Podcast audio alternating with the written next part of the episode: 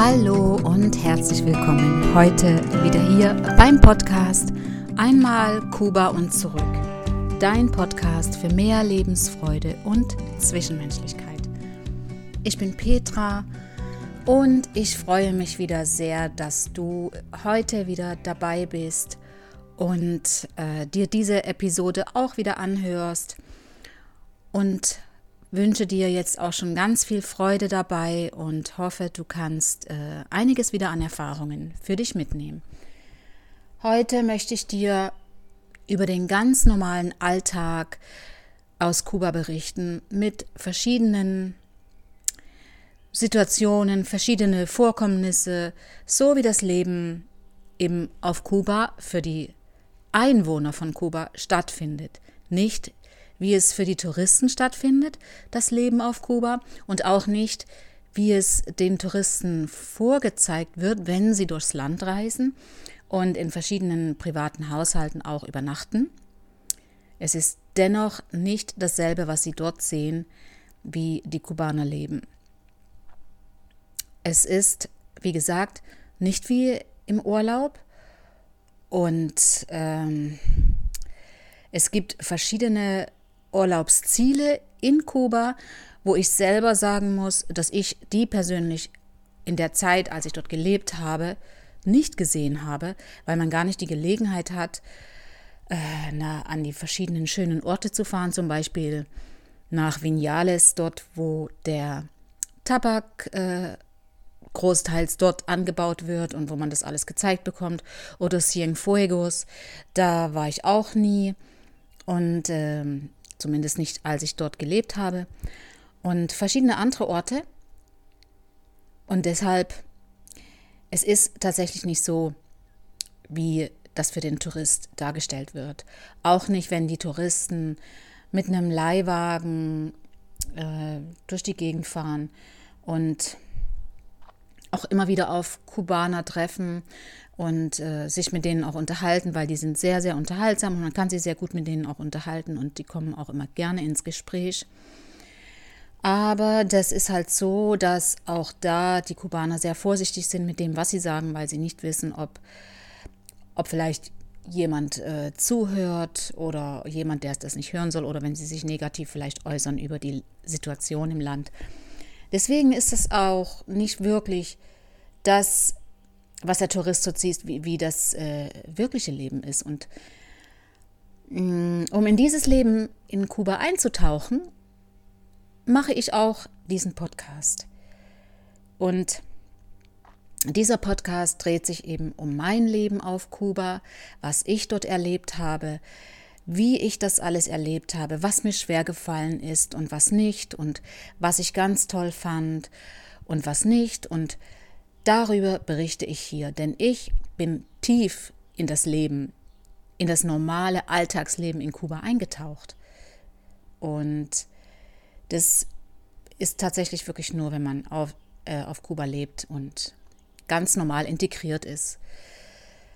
Was ich immer wieder sagen muss, die Menschen auf Kuba, die sind voller Lebensfreude, die sind liebevoll, die kommen mit wenig aus und haben sich dem angepasst der Situation und äh, freuen sich an dem, was, was, wo sie Freude haben können. Und das ist unter anderem ihre Musik, ihre, ihr Temperament beim Tanzen und dann ihre Spontanität. Die sind da eben auch sehr spontan und sehr unterhaltsam, sehr neugierig und, und das macht den Kubaner aus. Und deswegen ist es schön, auch als Tourist auf Kuba, wenn man die, den Menschen dort begegnet, mit denen ins Gespräch kommt und äh, diese Lebensfreude in den Augen sieht.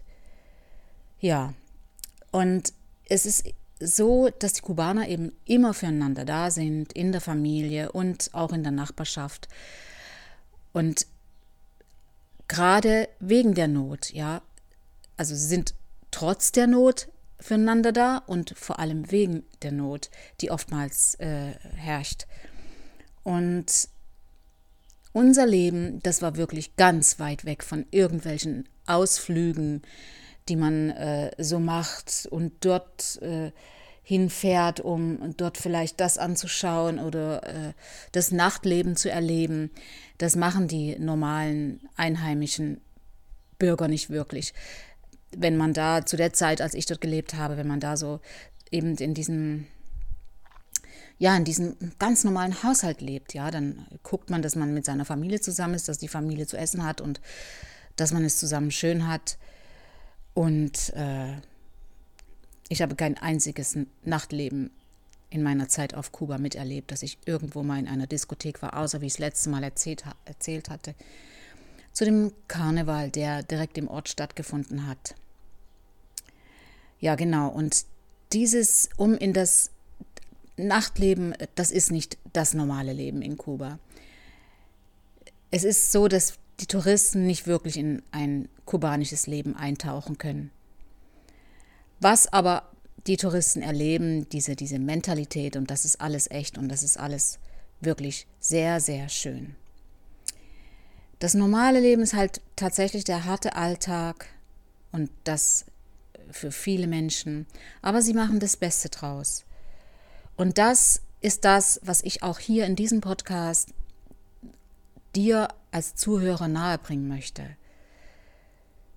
Und vor allen Dingen meine Erfahrungen, die ich daraus mitgenommen habe, die mich viel, viel, viel weitergebracht haben in meinem Leben und ich immer wieder davon auch profitieren kann. Deswegen freue ich mich, wenn auch du von meinen Erfahrungen profitieren kannst. Und das gebe ich auch gerne weiter sodass es dir auch dein Leben leichter macht. Wir haben zum Beispiel auf den Feldern gearbeitet bei unfassbarer Hitze. Also, dass wenn du in der trockenen Hitze stehst, dann, dann sind das 40 Grad heiß. Und zudem bist du aber wirklich angezogen, um dich von der Sonne, vor der Sonne zu schützen. Wir haben auf den Feldern von, auf dem Maisfeld gearbeitet, Reis und Bohnen. Und das ist das kubanische Leben. Die Kubaner sind ja wirkliche Improvisationskünstler. Das kannst du zum Beispiel auch feststellen, wenn du dort mal in eine Werkstatt gehst. Angenommen, du bist dort tatsächlich mal mit äh, einem Leihwagen unterwegs und irgendwas passiert dir. Der Reifen platzt oder etwas anderes, dann gehst du in eine Werkstatt und das ist eine richtige Bastelstube. Und dort wirst du sehen, was für Improvisationskünstler das kubanische Volk ist was auch immer viel gesprochen wird, dass man den wunderschönen Sonnenuntergang auf der Terrasse genießen kann. Ich kann dir aber leider sagen, das kannst du vielleicht als Tourist, aber als Einwohner ist es eher schwer, sich am Abend nach getaner Arbeit und ja, der allüblichen Erschöpfung sich nach draußen zu setzen. Das Leben findet draußen statt, man sitzt auch draußen, aber nicht um den Sonnenuntergang äh, zu genießen, sondern einfach um sich mit der Familie zu unterhalten.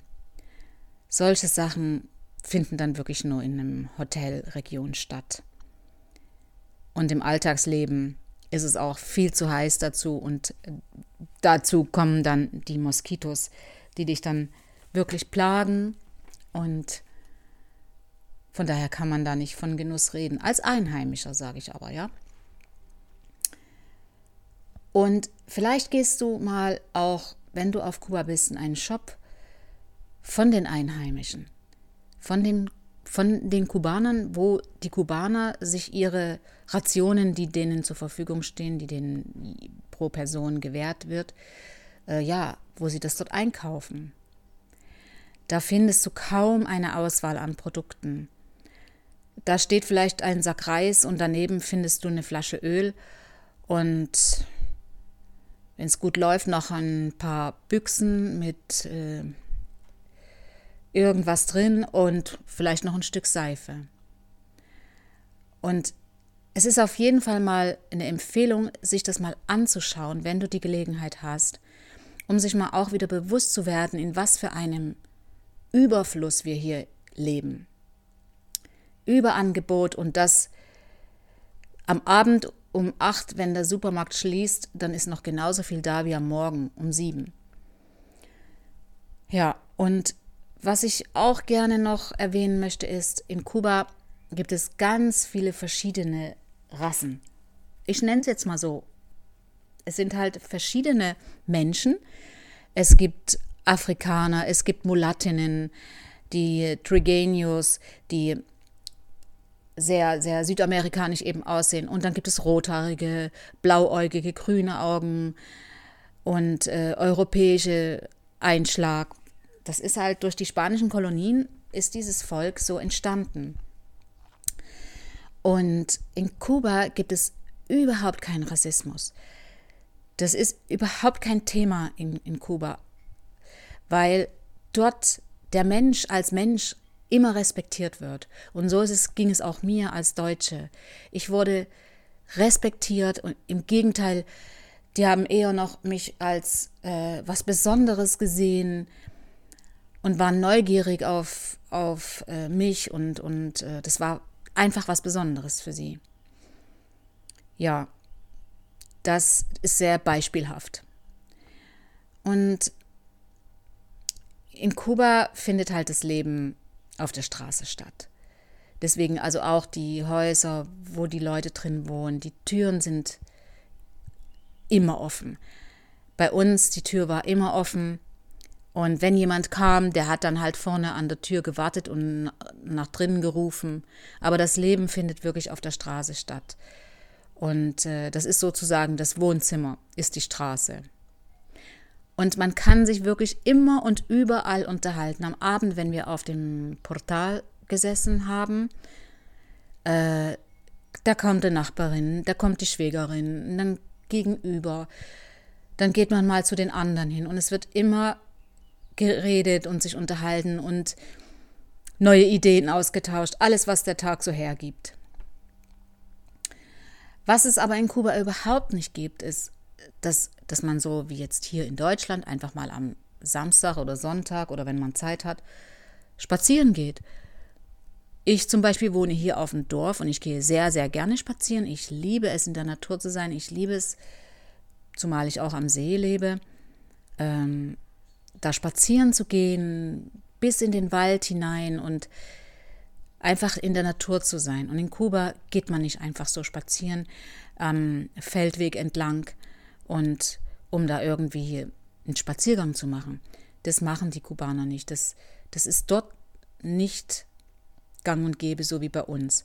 Es ist außerdem auch viel zu heiß. Die Kubaner selber, gerade jetzt auch die, die, die jüngere Generation, zu meiner Zeit, die damals äh, jung war, auch jetzt noch jung sind, die neue Generation, sind unfassbar hungrig auf Bildung.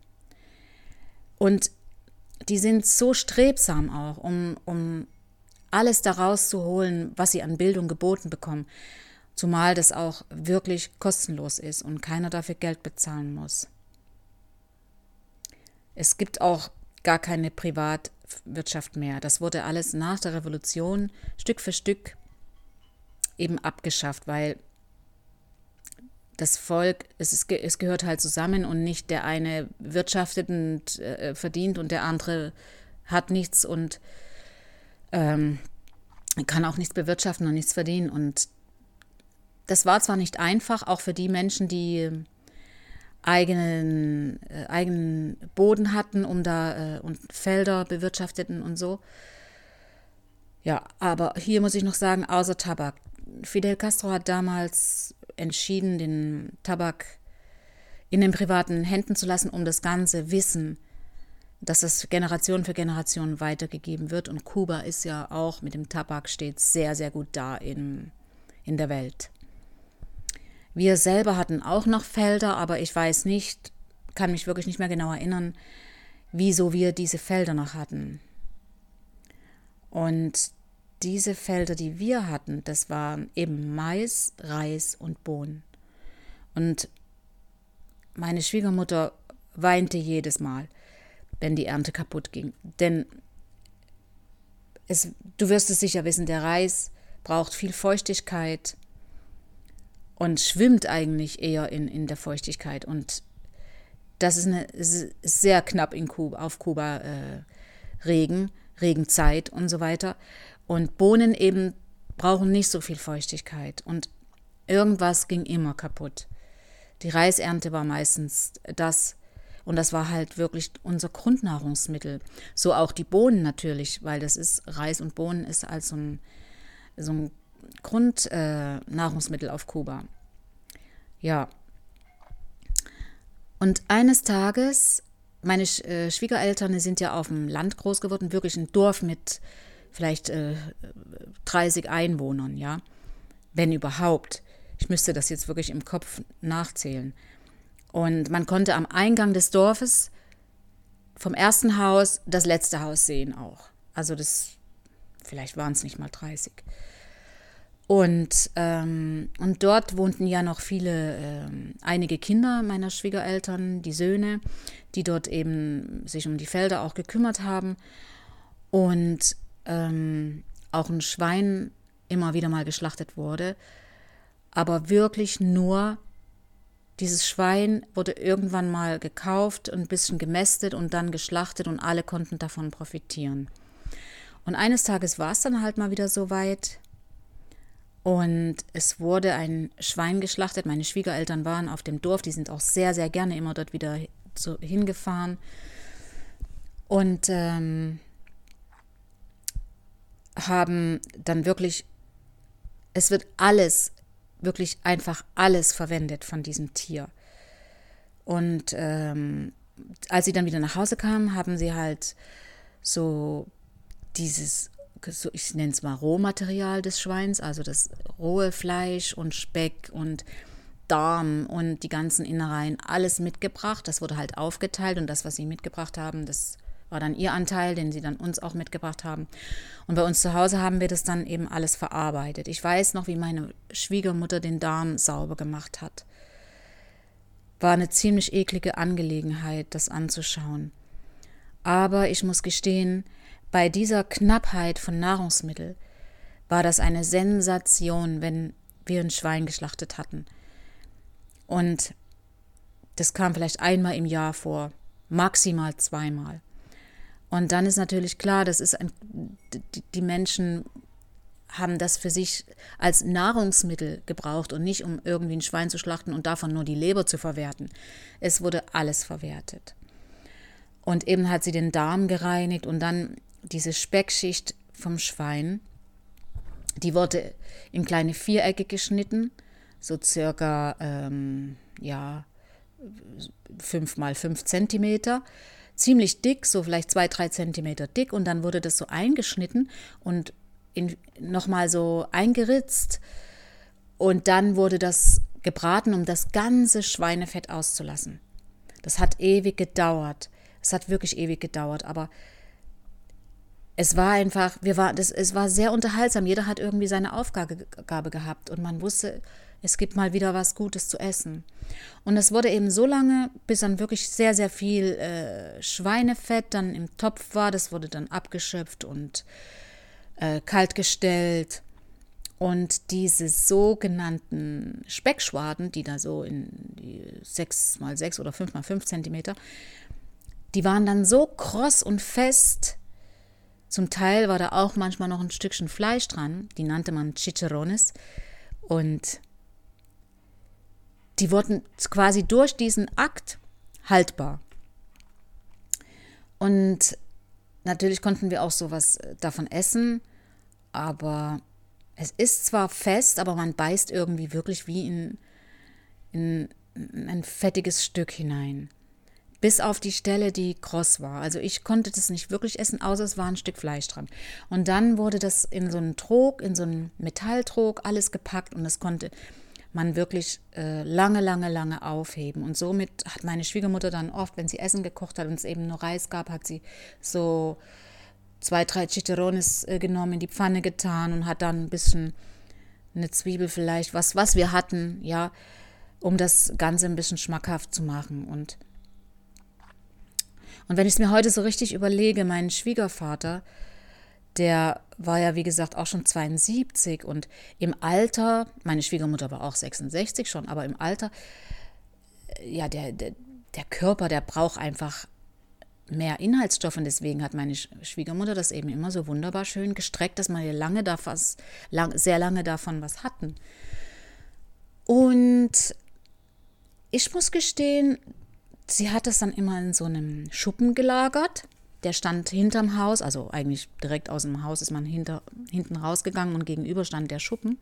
Da waren verschiedene Sachen drin, unter anderem auch die Bananen, die wir geerntet hatten aus dem Garten. Die werden ja grün geerntet, dann kommen die in einen Plastiksack und dann wurden die dort gelagert. Und mein Schwiegervater hat immer zu mir gesagt, nimm bitte keine Banane, nimm keine Banane weg, weil sonst verdirbt das ganze Ding. Das ist mir sehr, sehr schwer gefallen, da keine wegzunehmen. Aber sobald sie gelb waren, habe ich dann Banane gegessen aus dem eigenen Garten. Genau, jetzt bin ich abgeschweift. Ich wollte äh, eben zu diesen Speckschwaden festen. Das war richtig fest, ne? Ähm, da brauchte man wirklich schon gute Zähne, um das äh, zu essen. Und da hat sie die in so einen äh, Metalltrog gelagert und ich manchmal war, hatte ich so einen Hunger, dass ich einfach nur mir so ein ganz kleines, wenn es mal so ein ganz kleines Stück war, rausgestibitzt habe und äh, das dann gegessen. Ja, und so wurde halt wirklich alles verwertet, wenn so ein Schwein geschlachtet wurde und natürlich auch immer gleich für das gerade jetzt äh, Abendmenü auch was zubereitet. Das war eine Köstlichkeit. Und eben sehr viele Sachen davon wurden haltbar gemacht. Ja, das ist so der Alltag von Kuba. Und dann möchte ich noch erzählen, dass ich sehr, sehr gerne als Kind Rollschuh gefahren bin. Und ähm, das war auch etwas, was ich mit nach Kuba genommen hatte, meinen Rollschuh. Ich hatte mich nie davon getrennt, obwohl das wirklich ganz einfache Rollschuhe waren auf die man mit festen Schuhen drauf musste und die wurden dann an der Seite festgeschraubt, vorne und hinten an der Ferse und dann war da noch ein Riemen und das war's. Aber ich kannte es ja nicht anders. Und, und eines Tages, mein Sohn war zu Hause und die, äh, seine Cousine, die ja auch mit da gewohnt hat, und Jesley, mein äh, Neffe von nebenan, der zwölf Jahre alt war. Und ich war zu Hause am Nachmittag und habe dann gedacht, jetzt habe ich Lust, Rollschuh zu fahren. Dann habe ich die Rollschuhe angezogen und bin dann auf der Straße hoch und runter. Natürlich hat mein Schwiegervater mich da angeheizt und hat gesagt, willst du das wirklich machen? Und ich, ja, ich mache das jetzt. Und wir hatten so einen Spaß, die Kinder hatten Spaß, die konnten es kaum glauben, dass äh, sie, die kannten das ja nicht und die konnten es echt nicht glauben, dass ich das kann und wir haben natürlich dann auch, äh, sind auch sie mal mit denen gefahren, weil die konnte man auseinanderschrauben und etwas zusammendrücken, dann waren die quasi eine Nummer kleiner. Und das Problem war nur, ich war ja irgendwie selber noch ein Kind. Ich war so gerne mit Jesle zusammen. Der war zwölf Jahre, das war meine Freundin. Jesle ist, war unfassbar äh, einfühlsam und hat mir zugehört und hat mir selbst sein Herz ausgeschüttelt und ich konnte ihm, er hat mich getröstet. Das, das war meine Freundin. Und dann eben ist er auch damit gefahren und äh, es hat einfach Spaß gemacht. Aber am Abend kam dann mein Mann nach Hause und er hat es dann natürlich schon auf der Straße erfahren von anderen, die ihm dann erzählt hatten, dass seine Frau mit den Kindern auf der Straße Rollschuh gefahren ist. Und dann hat er mir natürlich eine Riesenszene gemacht, was mir einfällt, äh, als erwachsene Frau sowas zu machen. Und das hat mir wieder so einen Schlag versetzt. Es gab ja immer wieder so diese negativen Erlebnisse, die, in denen ich mich wirklich entliebt hatte. Und das war auch wieder so ein Erlebnis. Und wobei die, äh, das eines der kleinsten Erlebnisse waren. Ja, und dann wollte ich noch erzählen, dass ich ja auch, glaube ich, habe ich auch schon mal gesagt, sehr gerne gestrickt habe. Ich habe schon mit äh, sechs, sieben Jahren angefangen zu häkeln und zu stricken und habe wirklich jede Puppe eingehäkelt und meine Eltern mit äh, Kissen versorgt, gehäkelte Kissen und Decken und alles. Und ich habe eben sehr gerne gestrickt und ich hatte auch sehr viel Wolle noch, die ich auch dabei hatte. Und habe dann oftmals am Abend auf der Terrasse, auf dem Portal, gestrickt. Und natürlich kamen ja immer die Nachbarn und die fanden das so schön. Und habe ich dann dort einigen Frauen das Stricken beigebracht. Eine kam einmal, Josefa war das, Josefa, das war auch eine ganz liebe, aus der Nachbarschaft von schräg gegenüber. Sie hatte was angefangen zu stricken, also mir hat's, also es sah schrecklich aus, ja. Und sie hat das selber eingesehen und hat gesagt, kannst du mir mal zeigen, wie du das machst? Und ich musste ihr ein Stück davon auftrennen, um und habe dann angefangen, ihr das zu zeigen und habe ihr das gelernt und die hatte so eine Freude dran. Und das ist so schön, wenn man das, was man kann, weitergeben kann, wenn man das, was man kann, durch andere wertschätzen kann, wenn andere dir den Impuls dafür geben, dass du das, was du tust, selber wertschätzt. Und nicht, weil du es einfach nur kannst, es wird einfach so hingenommen, und äh, ja, mein Mann hat es nicht interessiert, dass ich Rollschuh fahren kann, dass ich stricken kann. Das war dadurch für mich auch nichts wert, aber dann wiederum bekommt man eben durch diese Menschen, denen, denen man das dann weitergibt, denen ich das weitergeben konnte, diese Bestätigung, obwohl ich nicht darum gebeten hatte, aber das ist die Wertschätzung, die ich dafür bekommen hatte. Und es war so schön, das denen beizubringen und zu zeigen. Ja. Und zu guter Letzt möchte ich noch sagen, ähm, die Kubaner sind ja, also so wie ich sie kennengelernt habe, sehr eitel. Oder sage ich mal so, sie, sie legen sehr viel Wert auf ihr Äußeres und achten auch darauf. Und ich rede jetzt mal von den Frauen. Die Frauen, die waren sehr, sie haben, also eine Situation, also ganz extrem. Ähm, eine ähm, Bekannte von uns, das war eine sehr, sehr hübsche Frau, also die war vielleicht so Anfang 20, die hatte nur das Problem, dass sie unfassbar viele Haare hatte an den Beinen und auch im Gesicht und die hat sich das also mit so einer schmerzhaften Tortur immer ähm, ich weiß nicht mehr, wie das war. Das war schon so eine Art Wachs, aber sowas selber gemachtes, ja. Damals konnte ich das noch gar nicht glauben, wie man sich so Schmerz zufügen kann. Aber da legen die eben einfach Wert drauf. Und meine Schwägerin, die hatte sehr, sehr lange Haare und das, sie hatte lockige Haare. Und wie das so ist, wenn man Locken hat, ne, die Frauen, die wollen ja dann meistens glattes Haar. Und eines Tages kam sie und sagte, Mama, kannst du mir bitte die Haare bügeln? Ich habe gedacht, ich höre nicht richtig. Was macht sie? Was will sie? Und zwar hat sie dann sich vors Bügelbrett gesetzt, hat ihre Haare übers Bügelbrett äh, geschmissen und die Mutter hat ihr dann die Haare gebügelt. Natürlich mit einem Tuch drüber gelegt und das Haar war glatt danach.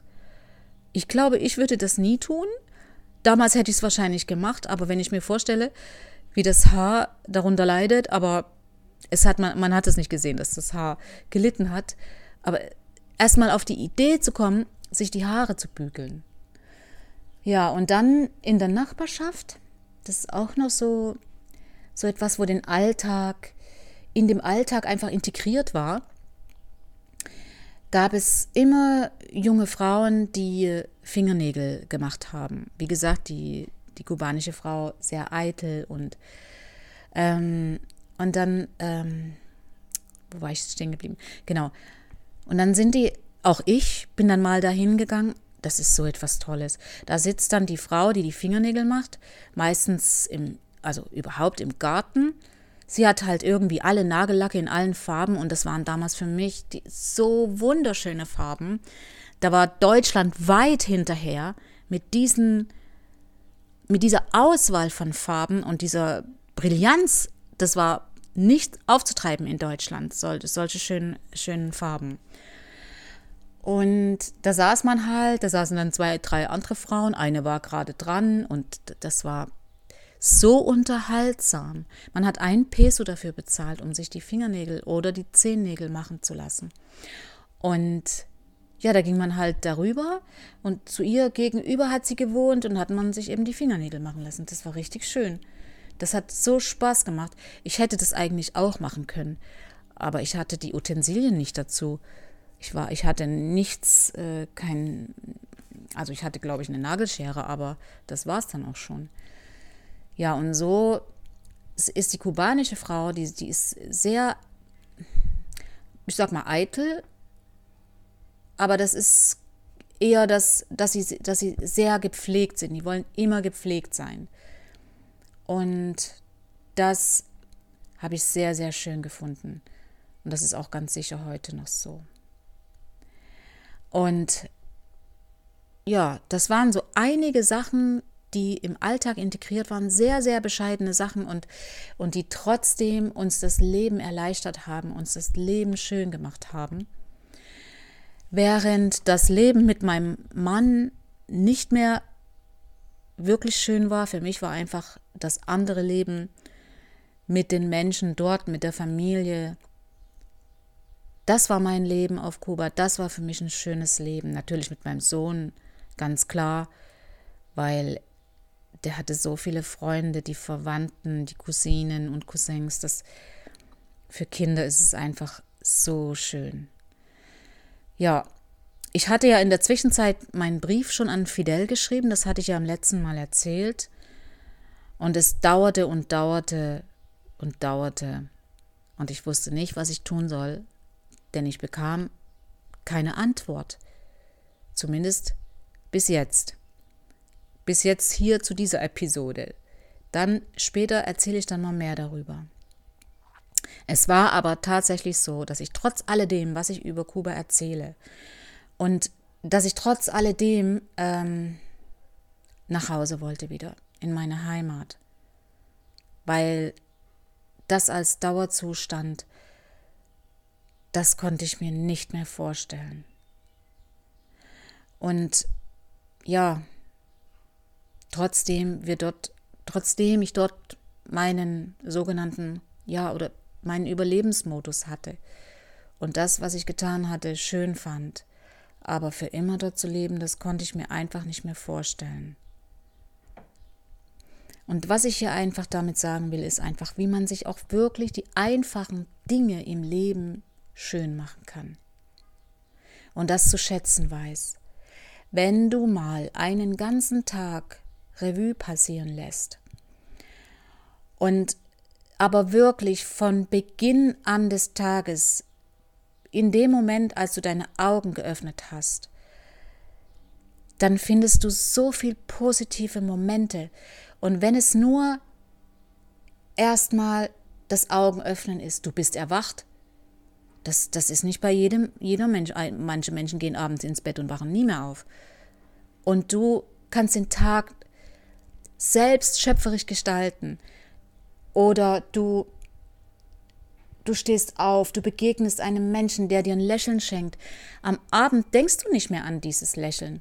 Aber wenn du das wirklich mal Revue passieren lässt und dann sind das so ganz kleine positive Momente, die dir das Leben erleichtern, die dich, die zu deinem Glück beitragen und ähm, und du dann vielleicht auch den Tag im Rückblick viel entspannter siehst und, und dich gar nicht mehr ärgerst über Situationen, die dich vielleicht äh, im Straßenverkehr oder im Büro oder auf Arbeit, wo auch immer du arbeitest, äh, ähm, geärgert haben.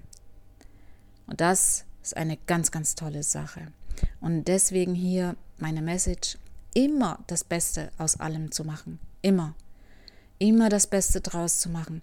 Denn es hilft wirklich nichts, wenn wir, ich oder du, wenn wir da sitzen in einer Situation, die du gar nicht möchtest, die du jetzt dir gar nicht so gewünscht hast, und du sagst dir, äh, es wäre doch schön, wenn, hätte ich doch das, dann wäre jetzt nicht das. Das ist etwas so Destruktives und zerstört total und hilft dir auch in dem Moment gar nicht weiter und erschwert dir nur deine gesamte Lebenssituation.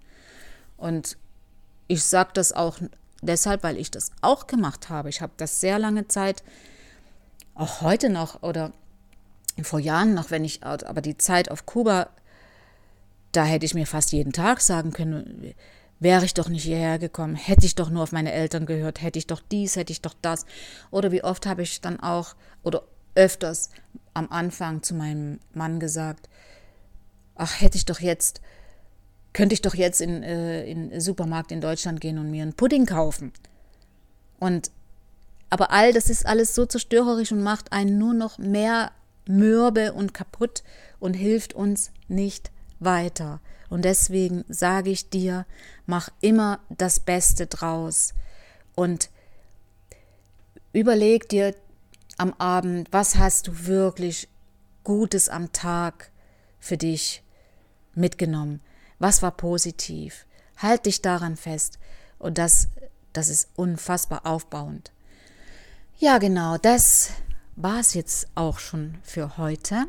Das war jetzt hier mal so eine gemischte Folge und ich habe dir von verschiedenen Situationen aus Kuba erzählt, die, die sehr bescheiden sind und das, das bescheidene Leben dort mit sich bringt und trotzdem auch schön waren und, und gute Erinnerungen bei mir wachhalten. Und das finde ich sehr, sehr schön. Und vielleicht hast du ja auch so etwas in deinem Leben schon mal erlebt oder auch vielleicht, weil du hier in Deutschland lebst und, und vielleicht nicht so viel Geld verdienst und trotzdem dir das Leben schön machst mit deiner Familie, deinen Kindern und ähm, dass du da tanken kannst dadurch. Und ja, deshalb würde ich mich sehr, sehr freuen, wenn du vielleicht Lust hast, mir eine E-Mail zu schreiben über das Kontaktformular auf meinem Blog, meine Webseite äh, einmalkuba und zurück.de oder unter meinem Namen Petra Reynoso findest du mich auch. Ja, ähm, und nochmals sage ich, äh, ich hoffe, ich konnte dir gute Gedanken mitgeben. Du hattest Freude daran und ich freue mich wirklich sehr, wenn du beim nächsten Mal wieder dabei bist. Hier beim Podcast Einmal Kuba und zurück. Dein Podcast für mehr Lebensfreude und Zwischenmenschlichkeit. Hasta luego deine Petra.